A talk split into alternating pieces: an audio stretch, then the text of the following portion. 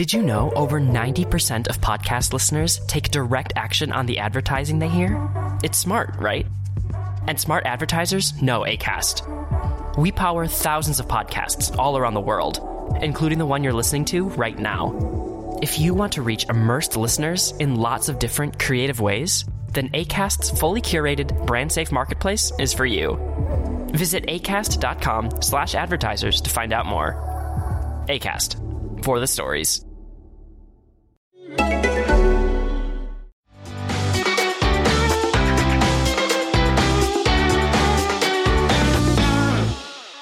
Hello, I'm Georgie Coleridge Cole, founder and editor of SheerLuxe, and welcome to today's In Conversation with podcast. Just a quick reminder that we are recording today's podcast remotely due to lockdown restrictions, so if the sound is not tip top, then do please bear with us. I am really pleased to be joined by the force that is Clover Stroud, as well as being a mother of five. Clover is a highly respected journalist and the author of two books. She's also written a column for SheerLuxe, but never done a podcast. So, Clover, what a thrill to be talking to you today.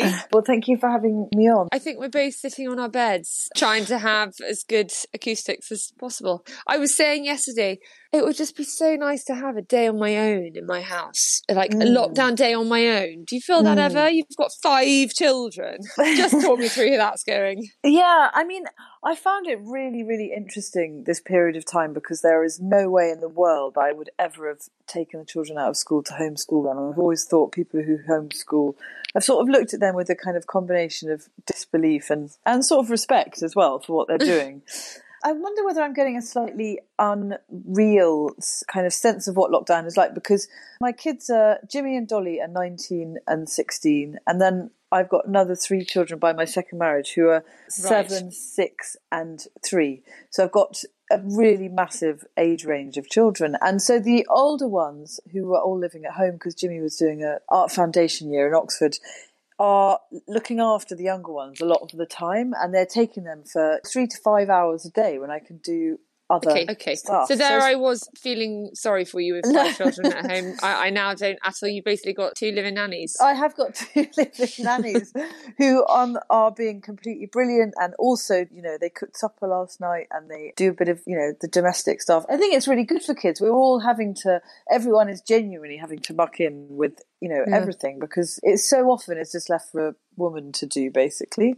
And I've been really making an effort to get my young sons who are three and six to you know empty the dishwasher do all of those domestic roles that they've got to learn about. So yeah i found it really really interesting. And like everyone i've been feeling really distracted and really kind of weird and all over the place. But i'm interested by this kind of massive experiment in a way that's been imposed mm-hmm. on us and what is it like having? I mean, you've obviously had two children from one marriage, three from another, but mm. what's it like still dealing with nappies? A lot of kind of what my second book is about is motherhood and the kind of how awful it is combined with how extraordinary it is, you know, the lightness and the dark together.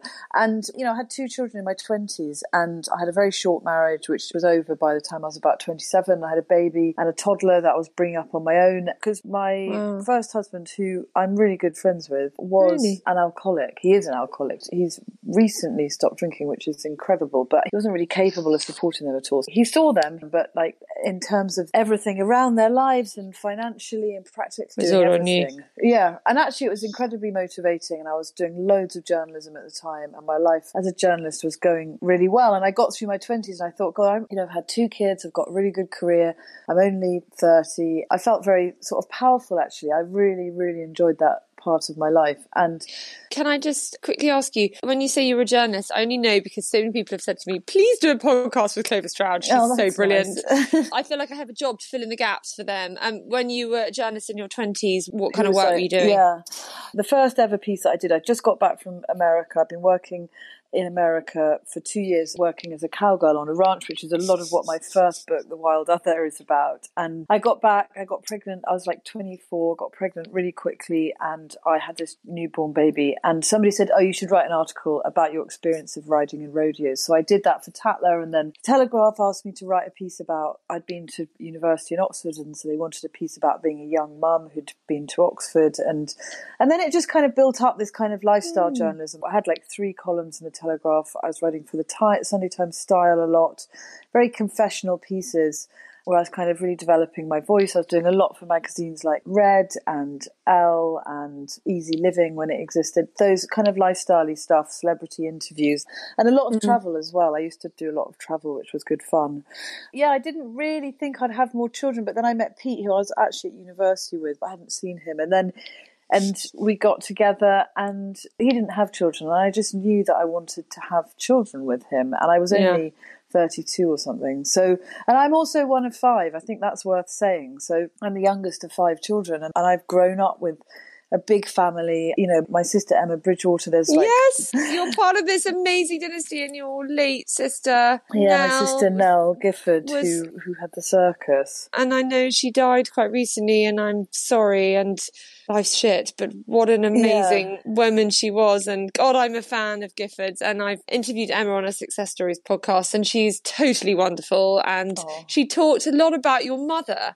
Yeah. And it's so funny because, you know, I've interviewed a lot of people, but I always remember talking about your mother and her saying that she would ask people for lunch and they just sort of stay and stay and stay. And mm. that you lived this wonderful kind of quite bohemian childhood. And mm. I remember so vividly saying to her, God, she sounds like an amazing woman. And yeah, it, was, it was. felt all felt quite emotional the conversation. And so yeah, she was really really incredible and really inspired us. I think, and I grew up with this, you know, really loving, really close relationship with mum. And we grew up in a sort of big, rambling, cold, lovely house in Wiltshire with lots of ponies. And mum was quite unconventional. So that was a model in part of my mind as well, even though at the end of my 20s, I didn't think I'd have more kids. So then we just started having more children. And somebody said to me, well, no, I get it that you wanted to have another child with Pete, but like you could have just had one child. Why did you have three children?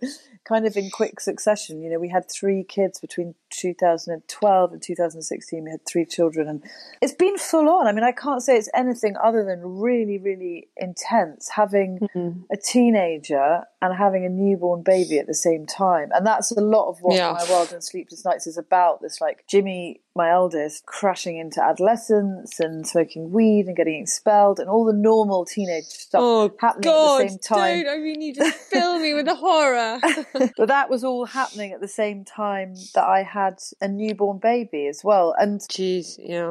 It is really, really hard. I look at Lester, who's only three. He's, you know, in normal circumstances, he does preschool like three days a week. And mm. I think, oh my God, the amount of time I've got at the school gate. You know, I can't. It's a quite a head fuck sometimes. Thinking I was I was a young mum at 24, and I'm now 45, and you know, I've got a good another sort of 13 years of hard mothering to do basically. So i'll be like, like mid 50s by the time lester's an adolescent and it's hard. What's the hardest? Which bit's been the hardest? I definitely was aware of this in the first couple of years when Lester was a newborn baby and the children would all walk into the room, all ask me to do something completely different, like drive them somewhere to go and meet their friends so they could go out like Jimmy, you know, be wanting to go off and do something probably that he shouldn't be doing. And, Lester would need to have his nappy changing and Dolly would want help with her, who's 16 now, would want help with her like Spanish homework. And then Evangeline, who's seven, would want me to like be making a doll's dress with her or something. And Dash would be climbing up the larder shells. A lot of hats. That's a lot of hats to wear and that, I think that feeling, it can make you feel as though like your head is spinning around. I think it's in like The Exorcist or something. It's, I've never actually watched it, but I know that there's a oh scene oh God, with like don't. somebody with a head spinning around. Sometimes there is. I, I left the like cinema that. after that moment. I remember our house mistress at school said, "Don't go and see it." We went to see it and we left. It was so bloody scary. That's what I feel like quite often. And then you've know, got work on top of that. Work, I mean, how yeah. does that fit in as a freelancer because that's a reality, isn't it, for a lot of moms? You know, freelancers opened up so many opportunities for mothers to be flexible, etc. I mean, the end of the day, dealing with all of that, you then got to sit down and write. When do you do it, and how do you like motivate yourself to do it? Because I imagine that's pretty hard. I've never had like a proper nanny. I've always wanted like a proper, you know, like a super nanny or something who could come in in a uniform. Yeah, that's never going to happen because I think that they would be too horrified by the way we live, probably in the chaos of it, and you know they're very expensive I can't yes. afford that. But um, I've sort of cobbled it together. We used to have au pairs. That was really brilliant. You know, somebody swapping a few hours of help.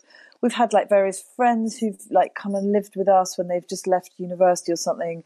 They're wanting, you know, a bit of a change of scene. So, you know, I, I started writing when Jimmy was a baby, and I at that point I had like an hour a day or something. Then I would quickly sit down and like rattle out an article, and I can work fast. And I have become accustomed to kind of working in quite small periods of time, and I'm not a very well organized mum with like timetables and schedules and stuff like that. So every day is a bit different and it's quite mm. chaotic. Oh, you make me feel it. better.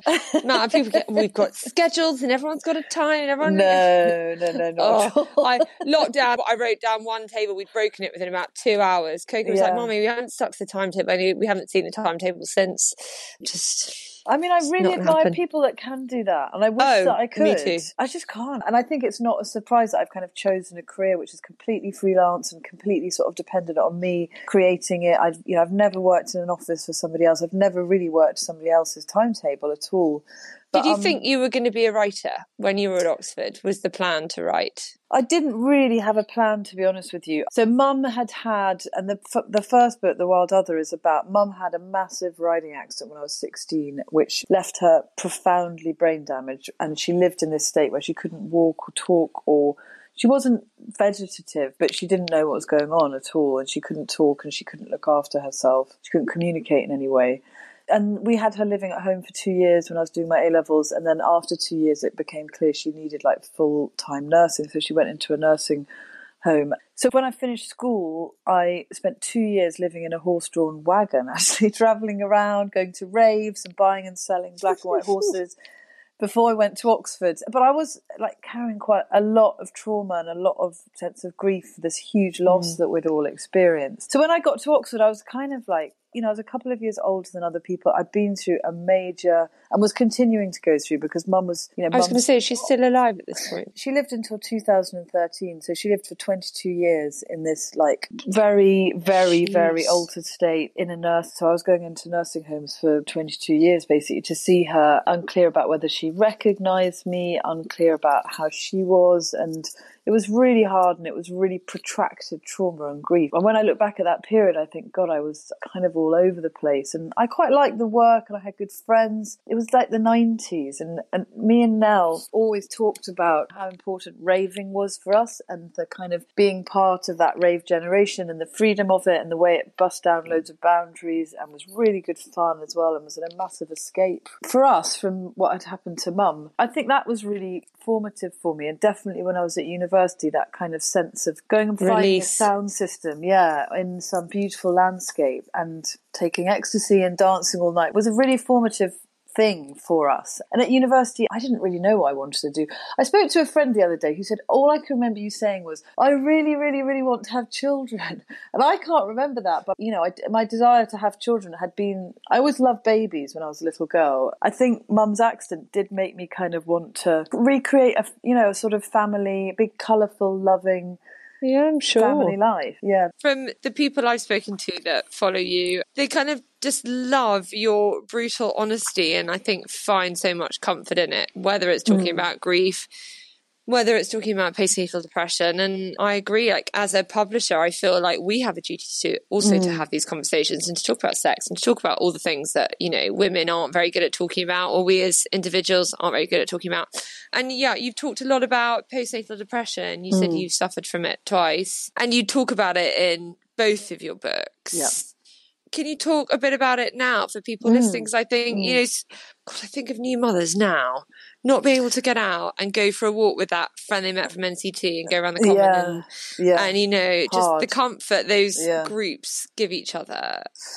I've been posting about it this week a lot actually because it's Maternal Mental Health Awareness Week. I suddenly realised, and so I've done a post on my ah. Instagram every day about it this week because I think that oh God, when I see somebody with a newborn baby now, I feel such kind of strong sense of wanting to kind of communicate a sort of care for them and a love for them really because that time when you've just had a baby and you are so so vulnerable your skin is like paper thin you're you're sort of turned inside out and I know that I had really bad postnatal depression with my third Evangeline and my fourth Dash. I don't know if I had it with my first two. I don't remember. I was in my 20s what I remember of having my kids in my 20s was it, you know, my life personally in my 20s was pretty all over the place anyway. Baby just kind of actually fitted into this fairly chaotic, low expectation, didn't really mind the lack of control. I was only just starting out my career. So you know, I was more relaxed probably and possibly had lower expectations in a way. Do you know, I think that's such a good point because there are a lot of women that have children later and they find the, the change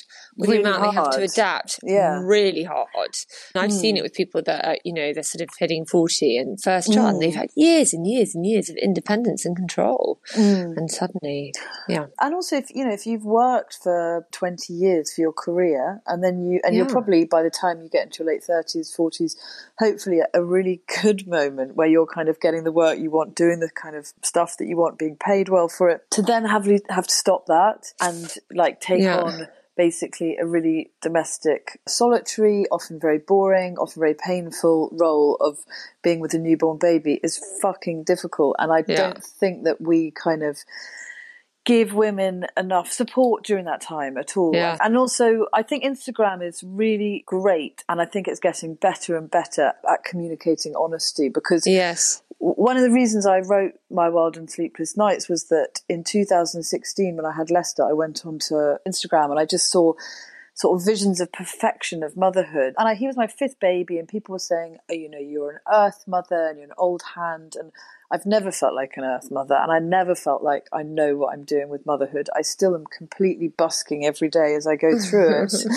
but I think being honest is really important. And when I had Evangeline, I was about 36, and I was just hit. And, you know, I just recently got married to Pete, who's my second husband, and I had this beautiful little baby girl. And, and a lot of people were saying to me, oh, you know, it's so lovely to see you remarried and you've got your happy ending and everything looks so wonderful. You must be so happy, Clover.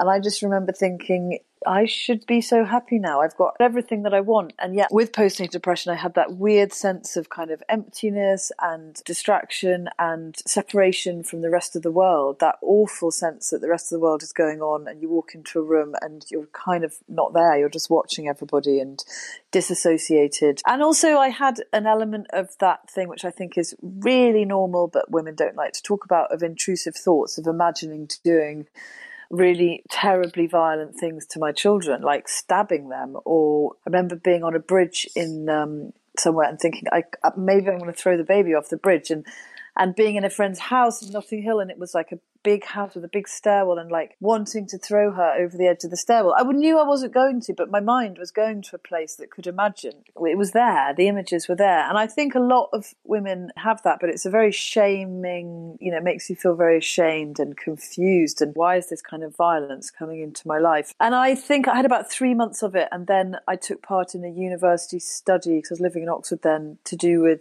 postnatal depression and I got a course of uh, cognitive behavioral therapy, CBT, and that helped me pull myself out of this pit. And then when Dash was born, a couple of years later, I had it again. I had sort of anxiety about where we should be living and how we should be living and how could I create the best home for the children and where was the best home, where do we belong and I stopped being able to sleep and it was around like making their lives happy and the pressure that I felt to kind of create a childhood that was meaningful and secure and had the things in it that I'd had like you know, I suddenly really wanted to be in the country and wanted them to have ponies and wanted a kind of freer life for them all. And I think even with Lester, I was aware of it. It was definitely like a kind of tide lapping at the shore. I had to keep pushing it away. And did and you I, feel it got stronger and stronger with each child? I think with Lester, I was so aware, and I had some acupuncture. I so didn't want it to happen again that I really worked at making sure that it did happen. And that was being very, very aware of what postnatal depression is and what it feels like. And as soon as the signs were started, or, you know, I had the acupuncture, for example, to try and stop that feeling of disassociation and separation before it even started. And and I was kind of kinder, you know, I think the thing of being kind to yourself is so hard, but I really mm. tried to just be, to try and silence the voice that, that mm. I have a voice that drives me, which can also say, oh, you're a bad mother, you're a failure. You're and how, how right. do you silence that voice? Because, you know, that is a really, I'm real God, if there's something that's, I'm worried about, I, I often say to my husband, I just mm. can't go there. I need to just park that because it's just mm. negative and, mm you know, equally there are things that come into my head and I think, right, I'm not going to let myself entertain that. I'm just going to park mm. it and I'm going to move on. And actually, I don't want to talk about it because then it is more present than I feel you like give it, it should be. Sort of exactly, yeah. exactly. Mm. But what techniques work for you? I mean, you mentioned cognitive behavioral therapy. Yeah. Um, you mentioned acupuncture. Were they good? Um, Did they help? What advice would you give to people if they want to try some alternative therapies? I had some acupuncture while I was pregnant with Lester and had a bit straight after he was born. So in the first sort of three months that definitely helped me. I didn't have any more talking therapy at that point. I'm having talking therapy again now, actually. Since I was about 20, I've had therapy on and off for periods of time during my life. And, you know, knowing that you need to go and talk to somebody and acting on it and not thinking, oh, I'm feeling bad. No, it's okay. I'll be okay. Just come on, you know, just keep going but finding somebody to talk to, talking to a friend, like having a girlfriend to chat to. And I remember talking to Nell about this actually and and her saying, you know, just go and have a chat with somebody, and and it doesn't have to be like a profound, deep chat about about what's going on. It doesn't have to be with a therapist, but just having a chat with somebody about, you know, she we live in a village, so she said, you know, somebody in the village, and I think that that thing of human contact is so incredibly important, and motherhood can be so isolating yeah. wherever you are. I think, and often you can feel quite lonely in the places where there are other people. Like I sometimes feel quite, you know, quite lonely at the school gate, for example. But I've got mm. a couple of really good friends locally, and particularly with this fifth when Lester was born, they were aware and they were helpful. And and I actually would say to them, I need to talk. I really need to talk to somebody right now. I'm not feeling great. I'm struggling right now. Yeah. And like reaching out to a friend, I think that's really really helpful. And it's free. And it's you know it's yeah. not like therapy that can be expensive. Mm. You have to book into. I do think um, there is women we don't want to sort of be the Debbie Downer and always dump on everybody mm. and always be that mm. person that's like sucking the any no. positivity out of the situation. But I do think you need a couple of wingmen or wing women Definitely. who you can just so be yourself with, and it's so unconditional. And that's what's amazing Definitely. about female friendships, isn't it? But I, I, also think that's why the ones, the long ones, that you've had for years and years, are just so important. And mm.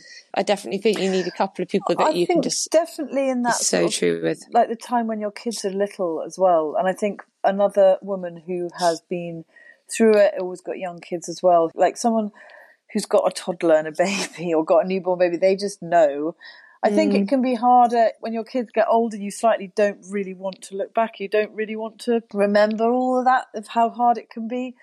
If somebody hasn't got the children, they just might not be so completely interested by it or really get it. You know, the actual real challenge of being at home with a newborn baby and a toddler, for example, that is fucking hmm. hardcore. Mm. It really, really is. I think you need someone who's going through the sleepless nights with you and they're mm. like, oh my God, weaning, I'm going to shoot yeah. myself if I have yeah. to have carrot thrown at me one more time or whatever it is. But I remember sort of clamping my child's mouth open and being like, "You will eat this." like that, you need someone who's going through the exact same moment because, frankly, once you've been through it, you're not really interested in talking about it. I also had a couple of girlfriends who were a bit ahead of me. Mm. And who I just found had such wise words and mm. kind of mm. put it all into perspective. And they'd kind of say things like, you know, don't worry, they'll eat it eventually, or, you know, just remember that baby didn't cry through the night forever, or it will pass, know, basically. Yeah, basically it will pass. And mm. I looked at them and I saw them with their children who were brilliant. That gave me real comfort, like in moments where I, wanted to scream, especially with a refluxy child that I had, you know. And I oh, used to, I, you, t- you talk about bad feelings. I, I used to want to throw him out the window. I remember at seven o'clock last bottle, and I'd be like, he'd fall asleep and then he'd scream, and it would just, mm. I literally would want to throw him out the window. Obviously, I'd lie on the road for him as we all would, but yeah. You know, in that moment, it was quite stressful. but um, I do just remember just them being quite wise. I think having a couple of you know women who are a bit older and can just put it all in perspective mm, is quite mm. useful. Being reminded that it will pass because when you're right in it, whether it is the reflux or the toddler who just won't walk along further than five yards in front, of, you know that thing of trying to do something with a toddler and they won't do anything being reminded it will pass, it will pass. And that's sort of what I write about in the book as well, is like very, very much watching my Jimmy, who's now 19, and just a complete and utter joy. He's amazing. Being his mother is an amazing, amazing experience. Oh. Amazing. But he has put me through it as well. I mean, he was expelled when, when Lester was born, and he's not like out there playing the violin and writing sonnets or something. You know, he's quite naughty. it's not been a walk in the park. But... No, not at all. But being his mother, and then watching him kind of moving of course, he's absolutely not moving away from us right now because of lockdown. But you know, he will move out beyond my reach and out of our out of our lives, and that's kind of incredible and moving and sad, and that sort of sense of loss of them later on. Don't, don't, don't. You also talk a lot in the book about riding, and you're obviously a huge horse lover. Mm. Can I just mention the picture I saw? I think it was on Instagram quite a long time ago now of the pony in your kitchen. Is that like a freaking thing? If you're listening and you don't follow Clover on Instagram, then go and follow her and look at the picture of was it a Shetland pony tied up I'll to the post, or something yeah. totally bonkers? But is that a daily occurrence in your household? It's not daily, but we've got this really, really sweet little. Um... So my pony life is like quite scruffy. I've got these black and white ponies, and they all live out in the fields. It's not high maintenance. I haven't got like show jumps and lorries and grooms or anything like that. Because also horses require a lot of work and stuff. So I've just got to have ponies that I can just put out in a field that I rent in the village, and they're very low maintenance. And sometimes I get them in and go for a ride with the kids. But one of them's on. Do you ride every day? Else, and no, I mean, God, I'd love to ride every day, but I don't do it every day. But it is a real source of of deep, deep comfort for me. It's something I did as a child. I've borrowed this beautiful big black and white horse called Bella from a friend, and if I can get her in and go for a ride on her on my own without the kids, because I also ride with the kids, but then they scream, want to go a different way, and they don't want to do this, and they're freaking out because there's a bee's landed on the saddle or something like that. But um, if I can go and ride on my own, I, I really love it. I do like it with the children as well. But we've got this little tiny Shetland called Holly, who's about the size of a large dog and I bring her into the kitchen because it's just funny. I just, it really makes, you know, I'll post a picture on Instagram today of her in the kitchen because we did it a couple of days oh, ago. Dude. She likes coming into the kitchen and standing in Does she crap on the kitchen floor? no, she never has actually. She just likes being inside and I love the sort of how absurd it is having a pony inside the house. It, it just amuses Can me I... in the mundanity of domestic life. Can I also just tell you that someone sent me a video that God made me cry at the weekend of this horse. Have you heard about this horse? That goes around these hospital wards comforting people. Oh, really? I will send it to you. Wow. And it is so emotional. My father sent it to me and, and loves horses. And he's got this owner and he literally he goes into the ward and he goes around and there's a man who's terminally ill mm. who can't communicate and this horse goes over and just kind of nuzzles next to this man and wow. the man the man totally breaks down and they take the horse into this ward and the horse decides where he's going to go and which room he's going to go into and where he's going to stop and it's just Wow. So powerful. Wow. And actually, we've done at SheerLuxe quite a bit of work with a charity called Key4Life. And actually, I was so interested because I know that your mother um, was involved with reforming prisoners yes, and was quite yeah, interesting in that world. Yeah. And coincidentally, we have done some work with um, ex offenders and young men that have not oh, really? had great opportunities and, you know, ended up on the wrong path. But this amazing charity called Key4Life, part of their process is they take the guys off and they do all this training with horses and they take the horses into the prison. And often when the men won't come out of their cells to meet people to talk to who are there to help, they bring the horses in and these guys come out and the connection is oh, insane. Oh, incredible. And tell us about some of your adventures. I mean, you've had amazing adventures by all accounts. I mean, cowgirl, living in gypsy caravans. Yeah. I mean, well, it's, it's funny actually. Like, so we moved to the country when I was seven from Oxford. We moved to Wiltshire, and then we had ponies. And me and Nell. So Nell was the sister who's closest to me in age, and we did loads of riding as kids. And it was, I think that being around ponies like makes children a real sense of independence and bravery, and it sort of. Mm you know, takes you to a kind of wild place, definitely. And then mum had her riding accident, but it was completely, for me, kind of going towards horses because all of the adventures that I had were kind of around horses. So straight after I finished my A levels, I went to work for a racehorse trainer, which was really amazing. Who was um, that? It was Jim Old up at Barbury Castle. I don't think he's hmm. training now, but I do. I mean, I live li- near Lambourn now, and I ride out for trainers when I can locally as well, because I think being around thoroughbreds is just like a whole different level of excitement and kind of yeah. adrenaline and beauty. Yeah. They're such incredible, incredible animals. But um, yeah. after I finished my A levels and I'd done the stuff with the racehorses, I went to live in Ireland and I lived in Dublin for a bit, and I worked in this restaurant that was owned by U2, and I was waitressing, and I was a really terrible waitress. I wasn't good at it.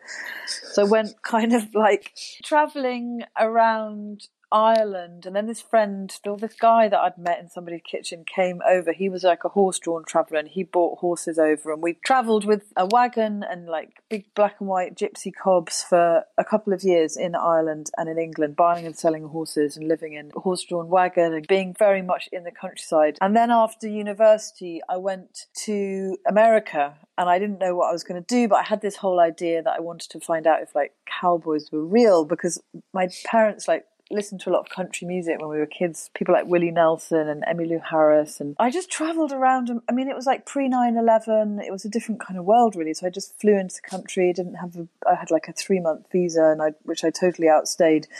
But I kind of taught my way onto a ranch in Texas, and where you discovered that cowboys are real. Yeah, discovered and hot. Discovered and I ended up working on a really incredible ranch, learning how to rodeo and work with cattle and rope cattle, Amazing. and and it was a kind of total fantasy of what you imagine cowboy Amazing. life to look out. And then later on, when I was in my late twenties, actually, I'd had Jimmy and Dolly, and I went on the road with Nell's Circus after I got divorced for one summer, and I had a column in the Telegraph and I met this guy who was like a trick rider. He was a Russian trick rider. So after that, I would go over to Russia to southern Russia beside Chechnya and go and stay with him and do a lot of riding in the mountains there. Wow. But the key to all of these horses Gosh, are the men, amazing. the horsemen, basically. They kind of were a passport to adventure, definitely, and into these sort of wild worlds. Yeah, the men there were exciting, tough, physical guys who, you know, it was, I can't say it was anything other than a complete, massive, you know, thrill to be out on the plains with these cowboys or out in Russia in the mountains with this guy firing Kalashnikovs in the mountains. And, you know, it was exciting and it was sexy, but it was also, I think, like the horses were, and this kind of tough world was a kind of profound connection to my adolescence and my life with my parents, I suppose, as well. And what had happened, the worlds that I was going into, these kind of traveller worlds and cowboy worlds, and, you know, then kind of Russian gangsters basically, were all quite, you know, increasingly high octane, I suppose. And I definitely mm. think that what had happened to my mum and the kind of trauma and drama of that has sort of imprinted itself in me in some way or another. And I kind of have sort of sought out quite extreme experiences, I suppose, because of that. And in a way, I think motherhood, you know, having a lot of children is another version of that in a sense. And some people sometimes say to me, well, where do you find that now? You're, you know, living with five kids and. Yeah. Well, I was going to say, what fills that void? You can't have any more babies. Well, you could. Yeah. No, Sounds like you won't. No, I definitely, definitely won't. And I can't just travel off to the other side of the world and nobody else can also travel off the other side of the world right now. but I definitely, definitely find that my writing and kind of like creating creative daring, I suppose, for me is something that feels really important. And that is one of the reasons why I enjoy writing in a really, really honest and really revealing way because I feel like I can say the things in my writing about motherhood or about marriage, about sex, desire, about working, about friendships, which a lot of people feel, but you know, sort of bound by convention or society or, or pr- family pressure, or whatever, people don't want to talk about. And I mm. think that kind of that real stark honesty, I find quite exciting to explore it and to, to communicate it and to connect yeah. with women in that way. And, and I imagine it's therapeutic and, you know, and also amen to that because if you weren't doing it, there'd be so many people who weren't getting that. And people yeah. need to get that from somewhere. And yeah. we need to be honest and we need to have these conversations. So I think it's brilliant. I imagine you're asked at loads of dinner parties. You sound like you'd be a brilliant guest. There are lots more stories about your life and travels and children and mental health in My Wild and Sleepless Nights, which came out early this year. It came out in February. Luckily, it came out just before the lockdown, so it, it went on to the, it was a Sunday Times bestseller, which was brilliant actually. I But, mean, um, uh, the reviews are incredible. I was going to say, has its success been impacted? I mean, what I've read about it is just, just so full of praise. Has it gone really well? And, and It's gone really well. got in the way at all? Well, definitely Corona's got in the way. I mean, I had all my events, you know, obviously all the literary events and bookshop events and speakers events that I was doing around it were all cancelled, which was really sad. But, you know, I feel real sympathy for people who've got books launching during. And luckily it launched before. Hmm. before lockdown happened. But I also, in reaction to that, I started doing a series of Instagram lives, like interviewing different authors twice a week, which has been quite good fun as well. And um, it definitely, definitely has been impacted by that. But I think everybody is feeling it, so I'm not complaining about it. But it's one of the things I do really love about Instagram. That's the social media platform that I use the most. Is the fact that it does enable you to connect with people, and the amount of messages that I've had from women who said, "I've just finished your book. I couldn't stop reading it. You have totally articulated what's been going on in my head since I had my." child a year ago, whatever. And, you know, I feel seen and I feel liberated by what you've written. And that's really, really, really nice. Before we finish, can I quiz you on a few mm. things, mm. um, like what it is you're missing the most in lockdown? I'm really missing my friends. Do you know what I realised? I'm mm. really, really missing. I mean, I spend quite a lot of time on my own anyway. I live in the middle of the country. You know, I've got lots of kids. I'm a writer. It's not as though I go into an office which is really sociable every day or something, but I'm really, really missing seeing my close friends. I'm really missing, I know this sounds really weird, but like it makes you realise I'm really missing touching my friends, hugging them. Do you know what I mean? Being Yeah. tactile with my friends. Yeah, I do. I really do, actually. I'm really missing um Pete uh, has got his office on the Edgware Road and about once a month or something I go and meet up with him and have lunch there. I'm really missing going and having really nice Lebanese food on the Edgware Road every now and again. Okay, so friend, Lebanese food, good. What is on your bucket list for on the other side, other than seeing your friends and family that you haven't seen? We're supposed to be spending Christmas in Cadiz with my dad and stepmother and stepbrother, which I've been really, really looking forward to. I really hope that that happens. Obviously, like being in a beautiful European city, you know, like imagine being in Seville or something now. Just imagine how lovely that would be. But um, in a more profound, bigger way, you know, I'm really interested by the idea of how do we go back to normal and do we want to go back to normal and what was so great about the old normal that we want to go back to so i am really interested by and troubled by and thinking a lot about how am i going to change my life after this and what will that feel like It does make you reprioritize a bit, doesn't it? Hmm. Which I think lots of us are feeling. What books are you reading? TV are you watching? Podcasts are you listening to? Any of the above? All of the above? i really love Annie Mac's podcast. I think she's a really brilliant interviewer. I love her take on things. She's fantastic. I've just read Fleishman is in trouble which is just so I saw you so brilliant. I couldn't stop reading it you know and it's about marriage and relationships and being a woman and being a man and how we can live together or not and what children do to a relationship and how to have a career and it's an incredible book and so multi-layered and it's a really really big thick chunky novel that you can really really get lost in so that was really lovely in terms of what yeah, I'm that's a good recommendation. I yeah no that. i would really really it's been Yeah. out for a while but i would Yeah. highly highly recommend that watching watching. I'm just waiting for Succession. I'm Like I just love Succession so much, and I'm just waiting for series three. I think it will be, won't it? And um, I watched it last year. I just thought the dialogue was brilliant, the characters were brilliant. It was when Nell was still alive, and we would talk about it a lot because she completely and utterly loved it as well. And I haven't really found anything since I finished watching that. We watched a lot of Ozark, but I got a bit kind of ground down by it. It got a bit slightly depressing, so I've stopped watching that. I haven't really been watching that much. Have you got any good recommendations for good box sets? Well, have you watched Normal People? No. I think it's right up your street, actually. Yeah, everybody's talking about it. Obviously, right bloody now. brilliant. Mm. It's bloody brilliant. I mean, I've just finished it and I am genuinely in mourning. I, I think, you know, it's hard to see what's going to top that. But apparently, Hollywood is excellent. I did a big Instagram poll, send me all your recs, and Hollywood was that one and Working Mums, which Right. is something Netflix American. Anyway, those are my two on my list. So, Okay, um, but okay. normal people, you got to do it. You got to do it. Okay. What about podcasts? Chris Anderson does like a TED interview where he interviews people who've done TED talks, and then you know he kind of delves further into their subject, and that is always something quite complicated about some AI or genetic engineering or something, and they're difficult. You know, they're kind of challenging and they're really interesting, and they um, have kind of opened me up to things that I, you know, I might not necessarily read a book about. And he's a really great interviewer. I love Emma Gannon as well. Control Alt Delete. I think she's a really Yeah, she does a great podcast. yeah, she Yeah, really like really her. does. I like her. Um, what are your podcasts? I always want podcast recommendations. I would say The Immaculate Deception is really good. And I love Gemma Shepherd and Emma Forbes' podcast. I think they have good guests, good chat. Right. Anyway, on that note, I think you need to go off and watch Normal People while you've got a bit of peace and quiet, Clover.